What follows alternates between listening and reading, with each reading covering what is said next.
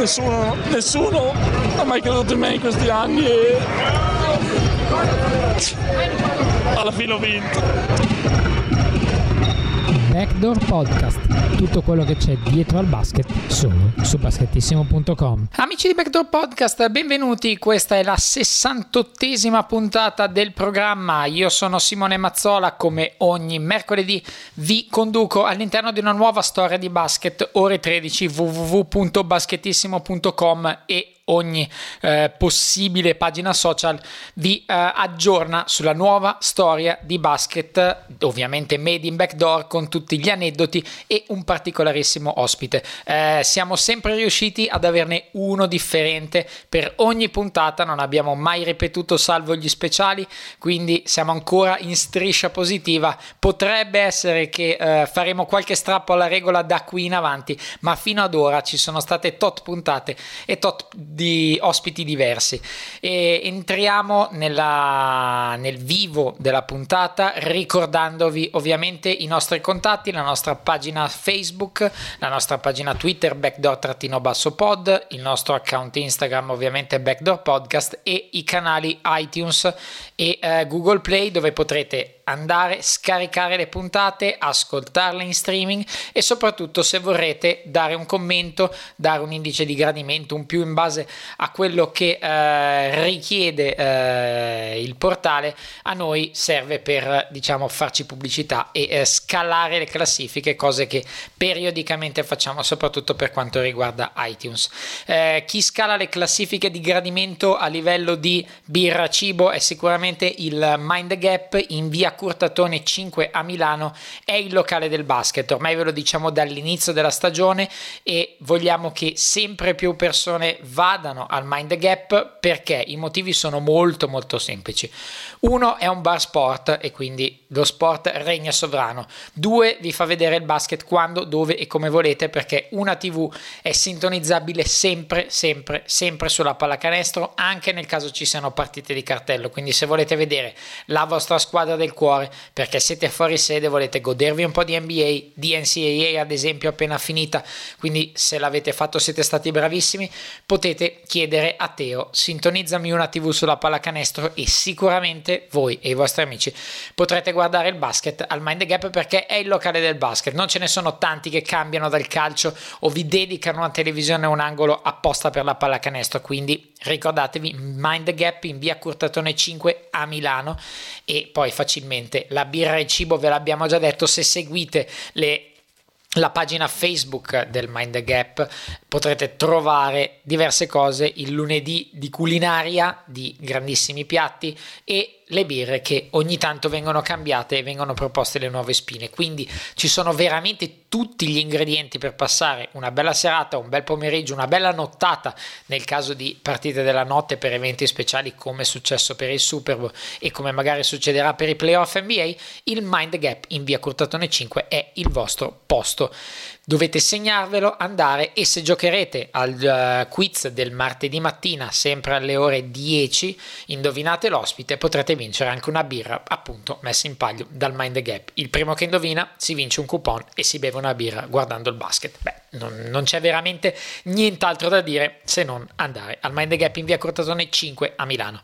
Ora entriamo nel, veramente nel clou della puntata, introducendo il nostro ospite, il nostro ospite che Eh, ci porta a parlare di fisico, di preparazione, di preparazione atletica, anche di preparazione psicologica legata alla preparazione atletica. Quindi rompiamo gli indugi e diamo il benvenuto a Francesco Cuzzolin, che è stato strength and conditioning coach della nazionale italiana, nonché ormai possiamo dirlo un guru del settore. Benvenuto Francesco. Grazie, buonasera a tutti, grazie per l'invito. Allora, partiamo con, vorrei che tu mi raccontassi il tuo primo anno quando sei entrato a far parte della federazione della pallacanestro della nazionale italiana. Eh, so che hai fatto tantissimi clinic, diciamo volevi un pochino eh, aprire gli occhi a più gente possibile sulla tua idea, sull'idea della strength and conditioning, sul miglioramento di questo particolare aspetto, e hai fatto tantissimi clinic in pochissimo tempo, hai voluto proprio impattare in modo forte per far capire a gente, professionisti soprattutto, quanto sia importante lo strength and conditioning all'interno della pallacanestro. Ma diciamo che non è stata un, esclusivamente una mia scelta, ma è stata una strategia condivisa dallo staff tecnico, in primis dal capo allenatore, dal commissario tecnico, da Simone Pianigiani, e da tutte le componenti tecniche del nostro gruppo di lavoro. Quindi metto Andrea Capobianco, metto Antonio Bocchino e il sottoscritto per quanto riguarda la preparazione. Cioè l'idea era quella di dare un, un segnale dove stesse andando la pallacanestro moderna, l'importanza di avere uno staff all'altezza, uno staff che condividesse contenuti, strategie, planning. Eh, ci sembrava importante, soprattutto in un momento dove la pallacanestro italiana non stava investendo moltissimo a livello giovanile, non stava investendo moltissimo in staff che avesse un certo tipo di qualità e volontà di lavorare insieme. La federazione doveva avere questa, questa legacy, questa, questa, questo obiettivo trasversale di dare dei segnali forti da un punto di vista organizzativo, ma anche da un punto di vista culturale. Quindi avendo questa, questa responsabilità, avendo questa maglia azzurra addosso, era il minimo sindacale quello di andare eh, in, in, eh, ovunque, eh, non voglio dire in periferia perché non siamo stati solo in periferia, ma andare in tutte le regioni dove ci fosse il cuore pulsante della pallacanestro, a condividere contenuti, strategie e a dare delle idee, perché quando le cose magari sembrano non andare per il verso giusto è in quel momento che bisogna rimboccarsi le maniche e cercare di fare con poche risorse il meglio possibile. Quindi io per quanto riguarda la parte eh, preparatori, Andrea Capobianco per quanto riguarda la parte legata al, alla pallacanestro giovanile e Simone come, come come punto di riferimento del movimento, come commissario tecnico, abbiamo iniziato a girare l'Italia in lungo e largo eh, e a condividere clinic, esercitazioni, allenamenti, allenando giovani, eh, lanciando dei, dei progetti sia per quanto riguarda eh, la parte diciamo legata all'allenamento in sé, ma anche la parte formativa e culturale, perché poi il, il peso del movimento Eh, ce l'hai su quanta cultura e quanto investimento viene fatto in questa, in questa direzione. Se pensiamo anche alla parte economica, tutte le nazioni che sono all'avanguardia sono nazioni dove l'investimento nella parte formativa di education è molto molto importante.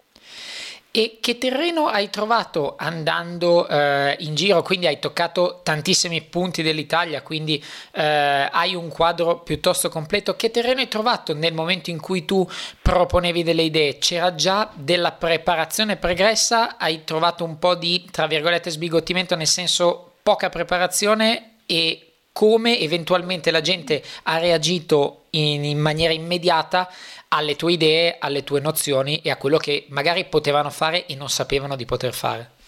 Ma noi abbiamo trovato tantissima disponibilità, anche perché ci siamo prodigati a livelli diversi, nel senso che siamo andati dalle università ai club, ai club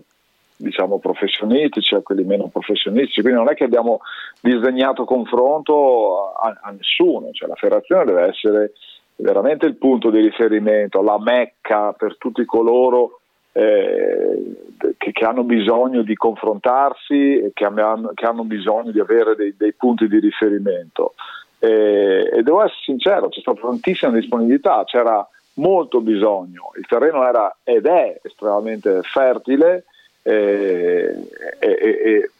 e c'è bisogno che questi progetti tecnici che sono stati lanciati ormai qualche anno fa continuino e, e vengano ulteriormente alimentati, cioè se perdiamo di vista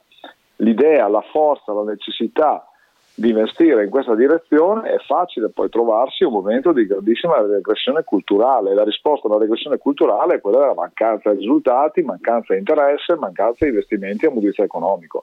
Quindi assolutamente piena disponibilità, perché la gente, quando tu gli vai a dire che ci si confronta nei giusti termini di un confronto culturale, un confronto di esperienza, non è che vai a casa da altri o, o entri in, nelle università e, e ti atteggi come l'unico che sa come si fanno le cose perché magari hai avuto un'esperienza professionale ad altissimo livello. L'allenamento, lo sappiamo, non è scienza, l'allenamento è un compromesso ideale tra scienza e pratica, quindi la pratica deriva dalle esperienze che uno fa in campo, queste esperienze possono essere diversissime, anche se sembrano diverse, possono aver prodotto risultati ad alto livello, quindi non esiste un unico modo di eh, allenare, un, un unico modo di organizzare un club che abbia delle aspirazioni importanti. Eh, se c'è confronto, il confronto comunque crea risultati, il confronto comunque mette in condizione le persone di migliorarsi. Quindi è, è la base di un percorso fondamentale per lo sport, ma, ma, ma insomma, potrei fare mille altri esempi in, in, in altre situazioni che non sono legate direttamente allo sport. E quando invece hai eh, quando ti, ti è capitato diverse volte, perché hai eh, cambiato diverse realtà, quando hai dovuto approcciare a ovviamente giocatori professionisti, quale è stata la chiave che hai utilizzato? Perché penso che comunque abbiamo avuto allenatori, assistenti allenatori, giocatori che ci hanno eh, sempre detto che la chiave è il rispetto e il fatto di essere molto preparati e quindi far parlare non tanto eh, la bocca quanto le parole, quanto i fatti. Per un, intanto ti chiedo, per un coach, un assistant coach come potevi essere tu a livello fisico, quindi specifico, come è il tuo rapporto con i giocatori innanzitutto? Ma eh, hai fatto degli esempi molto... molto chiari e molto giusti, cioè quando si allena non è questione di competenza, è questione di autorevolezza e non di autorità, quindi l'autorevolezza ce l'hai dalle competenze ma da quello che tu riesci a ottenere sul campo, cioè il giocatore è veramente un, un animale distinto, no? Quindi ti segue solo se eh, capisce che da te può avere dei, dei benefici, nel senso che lo metti in una condizione di stare meglio, di essere più performante, di essere più pronto, di essere più reattivo. Quindi la nazionale offre poi agli, a giocatori di livelli completamente diversi un scenario di grande internazionalità, quindi insomma eh, no, non puoi avere gli stessi pesi, le stesse misure con, eh, con tutti. Diciamo che un po' il mio percorso professionale, cioè sono l'unico italiano che ha lavorato in N B A e, e, e fino a qualche anno fa ero uno dei pochi europei che aveva fatto questa esperienza, sono il primo. Eh, gli anni fatti in grossi club italiani come la Bertoni, la Virtus o grossi club europei, ho avuto la fortuna di eh, comunque dare il contributo a squadre come il C S K A, come il Fenerbahce, quindi insomma parliamo di grossi nomi della pallacanestro italiana più le esperienze fatte eh, con, con le varie nazionali, cioè questo ti dà comunque una credibilità in partenza che mette in condizione chi lavora con te perlomeno da ascoltarti, e questo è il primo, il primo passo. Eh, all'ascolto c'è la fase successiva che è la fase poi procedurale, cioè l'ascolto deve seguire un, un riscontro pratico, che i contenuti non sono solo parole come hai detto te ma sono fatti, quindi io sono una persona che, che, insomma, che segue molto i dettagli, che cerca di, di dare contributo all'organizzazione che lavora intorno al giocatore, cioè quindi la, la moderna preparazione Eh, deve essere contestualizzata, non è come l'ora a scuola che inizia l'ora di eh, attività motoria, finisce l'ora di eh, storia, filosofia, matematica, chimica, quello che vuoi. La preparazione moderna è parte intrinseca del progetto tecnico, tattico, fisico che, il, che l'allenatore mette in campo. Quindi aver lavorato con grossi nomi, grossi allenatori, allenatori eh, in quel momento con Pianigiani, ma a Messina ho avuto la possibilità di lavorare con Obradovic, con D'Antoni, con Blatt, insomma con, con nomi di, di capi allenatori che hanno nel loro D N A eh, questa, mh, questa metodologia di, di, di dare valenza eh, importante all'aspetto anche fisico del loro modo di intendere la pallacanestro. Per me è stato Eh, assolutamente facile poi interagire con, con, con la nazionale e con, con i progetti federali, anche perché sinceramente in nazionale avevo tanti giocatori che avevo già allenato, che mi conoscevano, e quindi il feeling, ma questo non significa un feeling eh, d'amicizia, di conoscenza, ma il feeling sulla, sulla, sul metodo, sulle richieste che venivano fatte è sempre stato molto positivo, cioè quello che siamo riusciti a fare dal punto di vista eh, tecnico e fisico negli anni nazionale eh, insomma è stato sotto gli occhi di tutti. Poi magari sono mancati i risultati eclatanti, cioè quelli che, che, che ti fanno eh, passare alla storia, ma non c'è nessuna recriminazione e nessuna, diciamo, ehm, nessun disagio nel riconoscere che quello che avevamo, quello che potevamo mettere in campo e anche da un punto di vista eh, organizzativo eh, l'abbiamo fatto e abbiamo cercato di farlo nel miglior modo. Okay, poi siamo tutti tecnici ad altissimo livello, quindi siamo come sempre i più grossi giudici di noi stessi, no? Quindi ogni volta che rivedo quello che ho fatto mi vengono in mente dieci cose che cambierei, però è stato un percorso assolutamente felice dal punto di vista tecnico e mi fa piacere sapere che dopo la mia, la mia, la mia uscita eh, la, la prima volontà da parte della federazione è stata quella di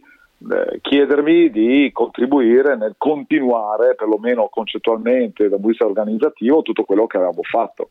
e questo è stato un grosso riconoscimento, insomma, al di là di tutto.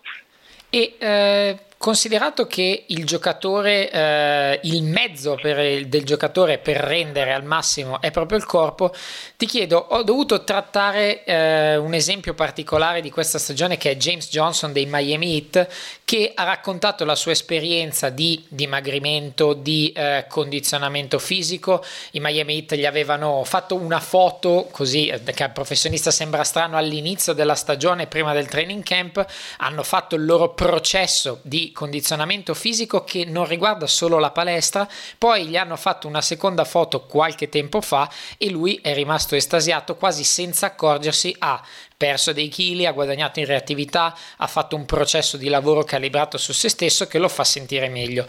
Quindi ti chiedo, nella tua esperienza molto vasta, eh, quanto c'è, e c'è tanto ovviamente della, del condizionamento fisico, dell'esercizio in palestra, ma quanto poi sia importante per il singolo giocatore sposare a trecentosessanta gradi la causa e quindi avere ad esempio un regime alimentare corretto, una vita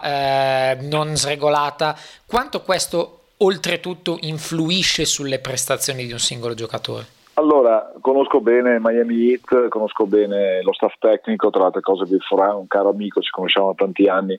eh, ho avuto mille occasioni per, per lavorare, per vederli lavorare, insomma, eh,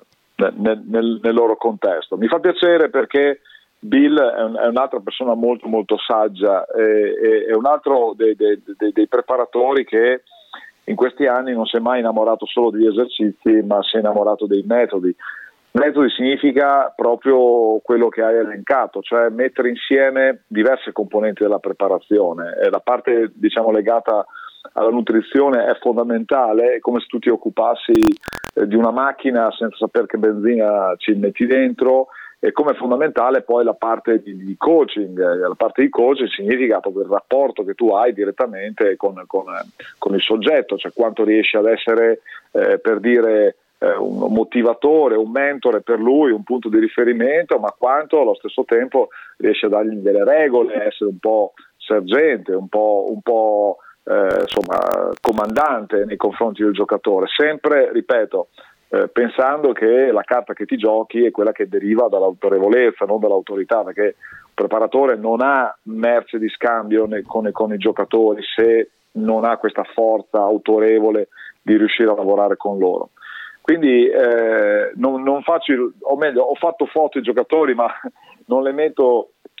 non le rendo pubbliche per, per, per questioni di, di, di privacy, ma sono convinto che il giocatore moderno, eh, a differenza di come si pensava una volta, deve trovare un compromesso ideale tra le, le caratteristiche fisiche essenziali del gioco e quello che è il peso strutturale della, della, della, della carrozzeria. Cioè, giocatori troppo pesanti, l'aveva fatto anche LeBron, eh, hanno dimostrato poi che perdono di reattività, che tendono a sovraccaricare le articolazioni. Quindi quando tu riesci a proporre un tuo metodo di lavoro che considera la gestione dei carichi dal punto di vista tecnico, dal punto di vista fisico, la gestione della nutrizione, la gestione del recupero, quindi la qualità del sonno, la qualità del, del post-workout, eh, e, e il giocatore vede che seguendoti, avendo ehm, cura del proprio corpo e seguendo i dettagli che tu riesci un po' alla volta a mettere sul campo, sta meglio, performa meglio e, es- e riesce ad essere più prestativo, una volta che hai fatto un discepolo poi non puoi altro che moltiplicarli nel mondo. Insomma, questa è una cosa che non ho inventato io, quella dei discepoli, ma è una cosa che risale a moltissimi anni fa, e, e quindi ancora una volta sapere che ai massimi livelli, come in questo caso Una, una franchigia storica, importante e vincente come quella di Miami, dà questi esempi ai, al movimento, non può che facilitare poi il lavoro di, di tutti quanti noi. E ancora una volta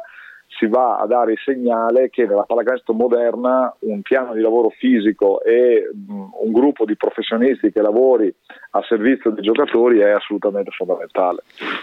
E ora ti vorrei eh, coinvolgere in un gioco molto virgolettato, nel senso che eh, ovviamente ogni persona, ogni giocatore che è a disposizione ha un fisico a determinate caratteristiche, tecniche, tattiche, di testa, di, di approccio. Se dovessi eh, fare due piani di allenamento, di miglioramento, di condizionamento, ipoteticamente su un fisico come quello di Davide Pascolo e su quello di Rakeem Sanders, cosa punteresti e cosa manterresti dell'uno e dell'altro? Beh, eh, Dada c'ha, c'ha una capacità coordinativa, c'ha una rapidità di, di mano, di piedi, di spazi brevi, che è una, una sua forza, e quindi uno deve pensare sempre di mantenere le caratteristiche forti del giocatore e magari andare a, a compensare un po' quelle che sono eh, le, le debolezze. Nel caso suo, essendo un giocatore che comunque gioca vicino al canestro, un po' il peso corporeo, un, un po' la forza burrista generale, eh, Davide è migliorato tantissimo negli ultimi anni in burrista fisico. Chi se lo ricorda a livello cadetto, juniores, come me lo ricordo io, eh, io penso che tutti i colleghi che hanno investito del tempo su di lui, eh, in club, nel club e, e anche insomma nei lunghi periodi nazionali, perché Dada le nazionali le ha fatte veramente da, da, da, da sempre, hanno fatto un ottimo lavoro. eh, Rakeem Sanders è altro giocatore, cioè potenziale esplosivo incredibile, devastante. Eh, c'è bisogno di fare in modo che questa esplosività possa essere mantenuta per tanti mesi, quindi tutti i percorsi di recupero, eh, tutti i percorsi di, di, di mantenimento della funzionalità muscolare, articolare,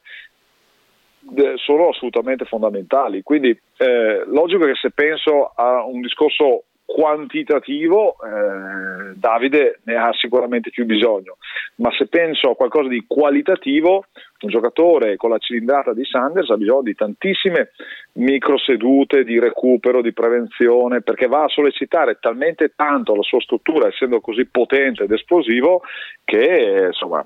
per farlo durare per una stagione c'è bisogno di tantissima attenzione.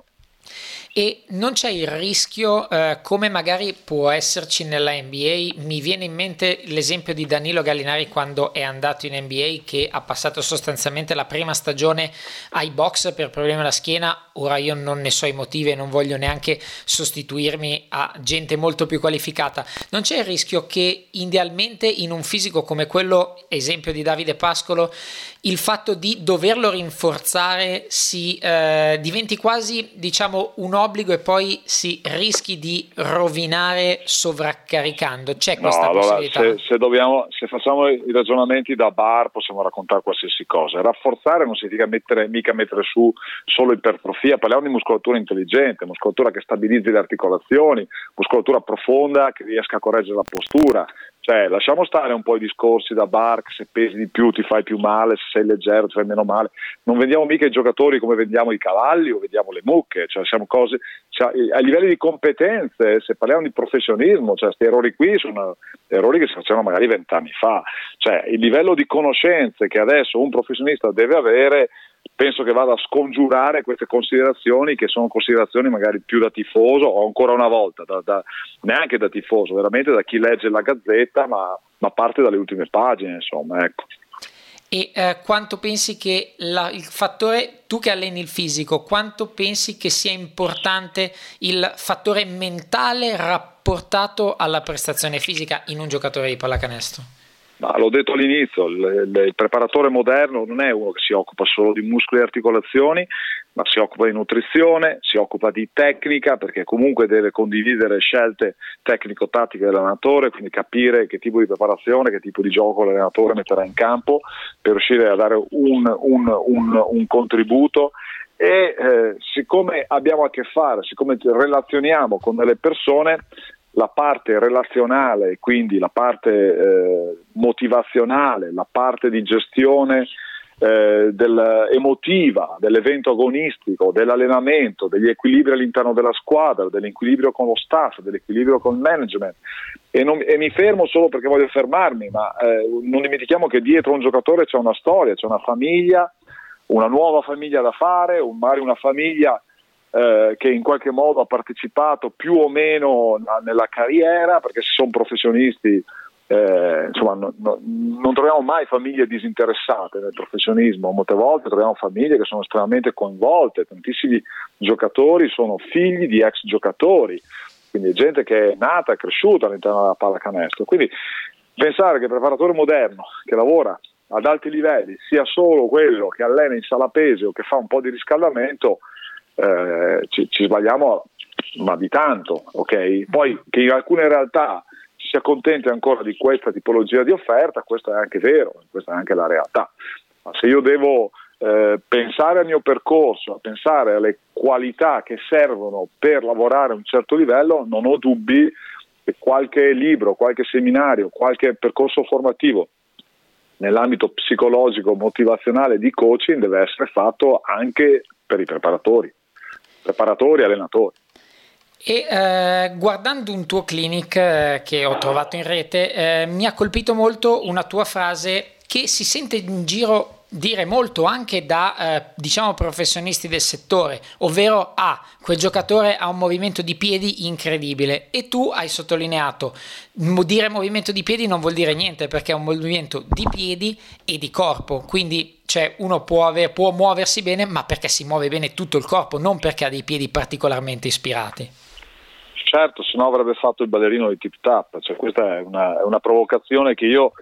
molte volte lancio nei clinic, perché è un, un modo di dire degli allenatori, no? Il giocatore gli manca rapidità di piedi. Sì, è vero, il piede è la parte del corpo che ha contatto col terreno, però si muove tutto il corpo, cioè se il corpo non è organizzato, non è eh, coordinato a sufficienza per mettere in condizione i piedi di fare quel movimento, a quella velocità, in quel contesto, con la massima efficienza, con la massima efficacia, non si va da nessuna parte. Quindi concentrarsi solo pensando che siano i piedi il problema è un grossissimo errore. Io devo guardare i piedi, ma devo vedere anche quello che fa il resto del corpo, perché se il resto del corpo non è in sinergia, ehm, è come pensare di poter sciare solo perché stiamo sopra gli sci, cioè se il movimento del corpo non accompagna quello che fanno gli sci sulla neve non si scia, e lo stesso è valido per qualsiasi altro sport. Eh, pensare che in bicicletta si vada solo perché abbiamo le gambe forti, non è così. E eh, avendo tu eh, passato diversi anni e in due realtà particolarmente importanti e distinte come eh, preparatore della nazionale, eh, ti chiedo qual è il lavoro che c'è dietro le quinte, perché ovviamente si gioca in un periodo di tempo molto breve, però si lavora un anno per arrivare a giocare quel periodo molto breve. Ecco, cosa c'è dietro durante la stagione in una figura come quella dello strength and conditioning coach? Ma eh, io ti parlo delle mie esperienze, anche, anche se diverse, eh, sia con la nazionale russa come consulente per la nazionale lettone e per con la nazionale italiana. Cioè quello che abbiamo fatto con la nazionale italiana a partire da, da, dall'ultima esperienza è stato quello di provare a seguire tantissimi giocatori anche durante l'anno. Cioè l'errore da non fare è quello che durante la stagione agonistica i giocatori fanno quello che vogliono nei loro club, si curano come vogliono, seguono i percorsi come vogliono, e poi tu magicamente in nazionale in sei settimane riesci a risolvere i problemi della stagione, riesci a metterli in forma, riesci a essere prestativo ai massimi livelli. Non è così, non è così, assolutamente no. Quindi il passaggio anche qui è stato voluto da, da, da Simone e continuato In, in, in, al cento per cento dalla, da, da, da, da Messina, perché insomma sono, sono cose che a un certo livello sono talmente banali ma non scontate, eh, è stato quello di seguire i giocatori durante la stagione, capire quali erano le problematiche, capire cosa si poteva fare per ehm, aiutarli, eh, se c'era bisogno di una diagnosi, ripeto, e non è solo il lavoro preparatorio, ma il lavoro di tutto lo staff, quindi lo staff medico, lo staff ortopedico, lo staff fisioterapico, cioè noi come nazionale siamo sempre stati visibili e disponibili a qualsiasi tipo di confronto e intervento. Io ho fatto degli anni dove durante l'inverno andavo a visitare i giocatori N B A, andavo a giocare i nostri, eh, visitare i nostri giocatori in giro per l'Italia o l'Europa, mi sentivo con una certa continuità con gli staff di ogni squadra, ogni volta che un giocatore nazionale aveva un problema noi eravamo a disposizione per dei confronti, avevamo un progetto che si chiamava proprio Pro Azzurri, cioè pro nel senso azzurri a, a disposizione degli azzurri, ma anche vogliamo essere professionisti ai massimi livelli per la nostra maglia azzurra. Quindi l'idea è proprio quella di non accontentarsi di quanto si può fare d'estate, perché se ci si preoccupa solo quando si alza eh, si, le, le, si alzano le tende, si accendono le luci, eh, potrebbe essere troppo tardi, perché molte volte non ci sono i propri tempi sufficienti per poter eh, risolvere alcune problematiche. Quindi prima vengono prese queste problematiche, prima vengono indirizzate, organizzate e risolte, più facile è poi avere la nazionale più disponibile, più allenabile possibile d'estate. E tu hai parlato nel, nel tuo discorso nazionale lettone, Russia, Italia, club, Benetton, Virtus. Però eh, poi arriva il momento dell'N B A e tu hai detto una frase che eh, accomuna un po' e forse al sette anni fa era ancora più forte, cioè io, tu volevi, la vita è fatta di sfide e tu hai voluto accettarne una. La cosa an- bella che mi è piaciuta è il mettere in, uh, in discussione la credibilità che ti eri costruito in Europa, in un ambiente nuovo, con magari delle idee nuove. Ecco, com'è stata... Com'è stato prendere quella decisione e approcciarsi a un'avventura che non è come adesso, che sembra così vicina, era abbastanza distante?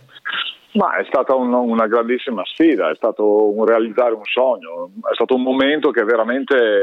avevo, avevo sognato, quindi eh, pensare di potermi eh, mettere alla prova è stato, insomma, è stata una cosa bellissima, ecco, non semplice perché devi organizzarti la vita, la famiglia, un pochettino tutto,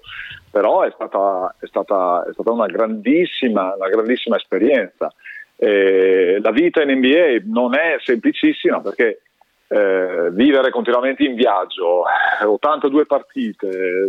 alla fine fai quasi duecento notti in, in, in hotel in giro per il mondo, eh, cioè sono son, son vite di gran, grandissimo sacrificio e non sempre riesci a mettere sul campo tutte le tue competenze, però il fatto di poter avere questa opportunità di andare a confrontarmi con i colleghi americani in un ambito specifico come quello della pallacanestro e vedere che le tue competenze hanno credibilità, hanno spessore, vengono apprezzate, È stato, è stato un, insomma, un grandissimo, una un grandissima soddisfazione dal punto di vista professionale, che non è, ancora una volta, è stato per me un, un, un, un punto d'arrivo, ma è stato un ulteriore slancio e partenza, perché ogni eh, esperienza professionale deve essere vista con questo obiettivo, cioè quello di alzare l'asticella, mettersi continuamente in discussione. Questa è una cosa che continuo a fare, fa parte del mio quotidiano, eh, ce l'ho proprio eh, come indole da, da quando ero bambino e penso mi accompagnerà fino agli ultimi giorni della mia vita. E appunto hai detto in N B A si viaggia tantissimo, è un argomento di strettissima attualità tra eh, riposi, schedule intensiva. Eh, cosa hai dovuto curare maggiormente che magari non pensavi fosse così cruciale, così necessario come magari un, un calendario italiano, dico, o europeo, che comunque ha dei tempi e dei recuperi diversi? Hai dovuto, diciamo, stravolgere qualche tua concezione iniziale? No, stravolgere no, però affondare oh, un po' sì. Eh, ti faccio proprio un esempio che magari può essere banale. La sequenza di trattamenti e terapie che un giocatore deve fare con quella densità di partite è maggiore di quanto tu puoi fare in Europa, quindi la, la task force di eh, preparatori, terapisti eh, a disposizione del, dei giocatori deve essere maggiore, ma non è solo le risorse umane che tu metti a disposizione, è anche la quantità di trattamenti che riesci a fare, quindi ti può capitare di giocare la sera prima in una, non so, a Milwaukee, di tornare in piena notte e il giorno dopo doverti allenare alle undici perché giochi alla sera, magari fai un back to back, una cosa di questo genere, e tu hai bisogno di eh, arrivi in piena notte, hai bisogno di avere dei giocatori che alle nove e mezza di mattina, con pochissime ore di sonno, vengono a fare trattamenti, a fare terapie, a recuperare, e quindi hai bisogno, abbiamo dovuto ad esempio organizzare eh, tutta la mattinata, colazione compresa, i turni i turni di allenamento in base ai minuti. C'era proprio per, per questa Eh, diciamo difficoltà organizza, organizzativa, c'era ancora più attenzione ai dettagli e ancora più attenzione all'organizzazione del lavoro, cioè al di là dei contenuti l'organizzazione era, era fondamentale, ecco. Quindi una cosa che invidio eh, eh, all'N B A, oltre che allo spettacolo, allo show che riesce a, a proporre, è questa macchina organizzativa che è assolutamente di primissimo livello e invidiabile. E tornando, per chiudere al, ancora al capitolo italiano, ti chiedo, accantonando momentaneamente il, l'aspetto professionale, umanamente l'esperienza con la nazionale italiana che cosa ti lascia proprio nel cuore, che porterai sempre con te? Ma mi lascia nel cuore la maglia azzurra, è, è, ripeto, è un punto d'arrivo, è veramente un punto d'arrivo, cioè per chi eh, vive, vive lo sport, per chi ama lo sport, chi ama la pallacanestro, cioè rappresentare la tua nazione eh, davanti a migliaia di persone in competizioni internazionali è, da busta professionale, una delle cose più importanti che, che, mi, sia, che mi sia capitato. Eh, ma non è tanto solo la, cioè, l'aver vissuto l'evento, proprio il senso di responsabilità che quella maglia ti dà, cioè sentire il tuo inno, Eh, vedere che la, sapere che la gente da casa ti segue eh, e che si stanno aspettando il massimo, che, che diciamo che gioisce delle vittorie, che, che si incupisce per, per, per le sconfitte, cioè è, è un'emozione incredibile. Io l'ho vissuta per sei anni, sono stati sei anni eh, pazzeschi di, di, di, di gran lavoro, di grandi soddisfazioni e di qualche delusione. Ma, ma lo sport è sinonimo di vita, quindi nella vita bisogna accettare le cose che vanno, eh, gioire delle cose che vanno bene, e bisogna rimboccarsi le maniche quando le cose non, non vanno bene, quindi non, non si fa mai un passo indietro nella vita, bisogna solo pensare a quello che si può fare per migliorare il futuro, il passato è solo esperienza. E eh, ovviamente avendo a che fare con ragazzi sostanzialmente che possono andare dai diciotto ai trentacinque, varie, ci sono anche, penso, dei momenti eh, divertenti in cui anche tu, che hai una figura, devi eh, accettare lo sfottò. E ti dico, un uccellino mi ha detto che ti hanno dato il premio per malosità, sul quale poi alla fine ci saranno mille altre situazioni in cui ci si deve mettere a ridere al pari dei giocatori, che sono, penso, anche cose che ti rimangano. Allora, devo essere, mi fa sorridere questo perché è, è vero, non posso dire che, che non sia vero, ma è anche un gioco che io mettevo, mettevo sul campo con i miei giocatori, cioè quello di dire: qui se qualcuno è permaloso lo dice, alza la mano, gli mettiamo un fiocchettino rosa così lo evidenziamo, così sappiamo che è permaloso. Allora questa è, la, sì, questa è una cosa che io dicevo ai giocatori e che i giocatori dicevano a me, cioè l'essere permaloso, se tu lo vedi sotto un altro punto di vista, significa anche tenerci molto a quello che fai. Quindi loro sapevano che con me eh, potevano scherzare, ma dovevano farlo con grandissima cautela. Eh, quindi quello che dava un po' il ritmo del, delle cose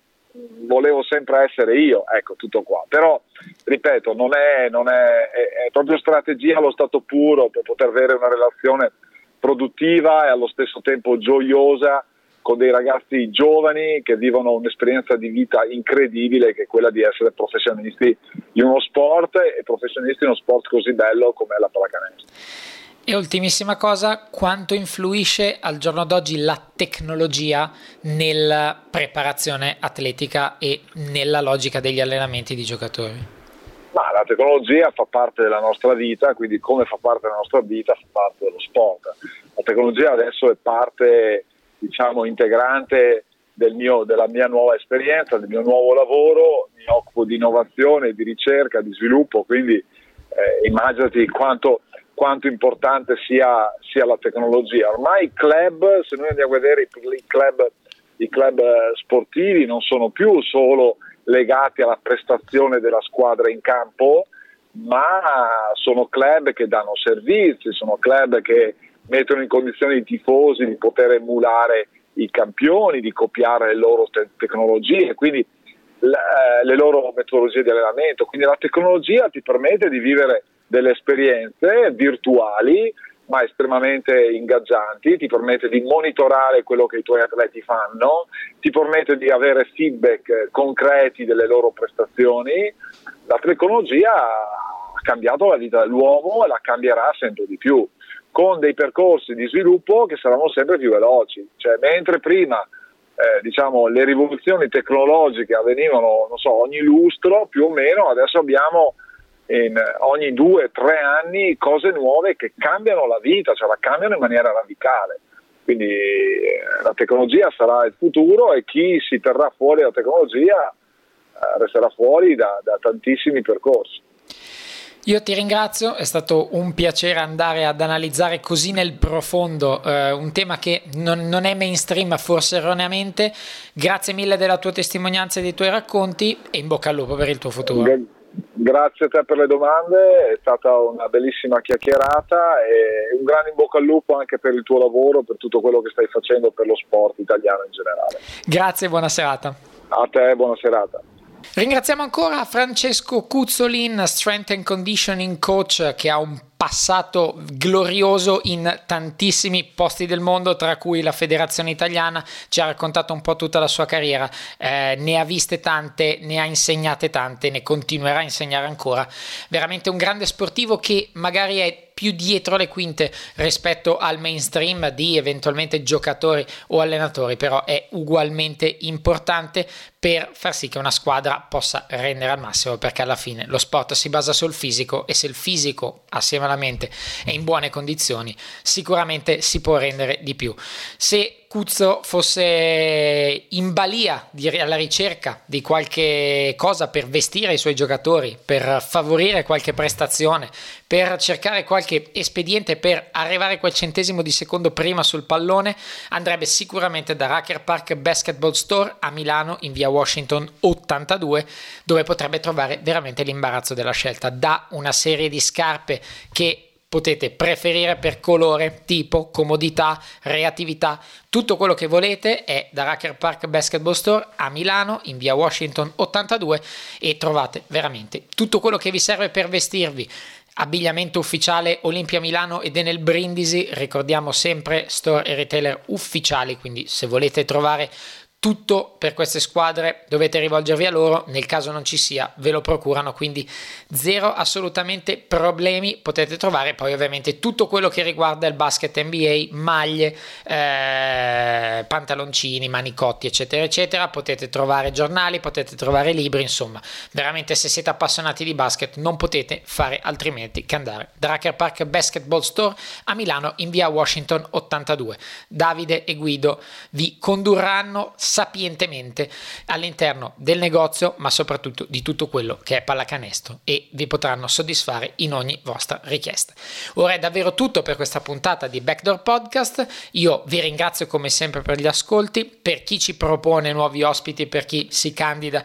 per chi ci dà delle idee su come sviluppare le nostre nuove puntate. Vi ringrazio molto, continuate a farlo, il sale della nostra continuità siete anche voi che ci ascoltate e sarete parte attiva del programma. Io vi ringrazio, vi auguro una buona settimana di basket e un abbraccio a tutti da Simone Mazzola. Consegnato per Paul che gioca il pick and roll, attacca Green Paul.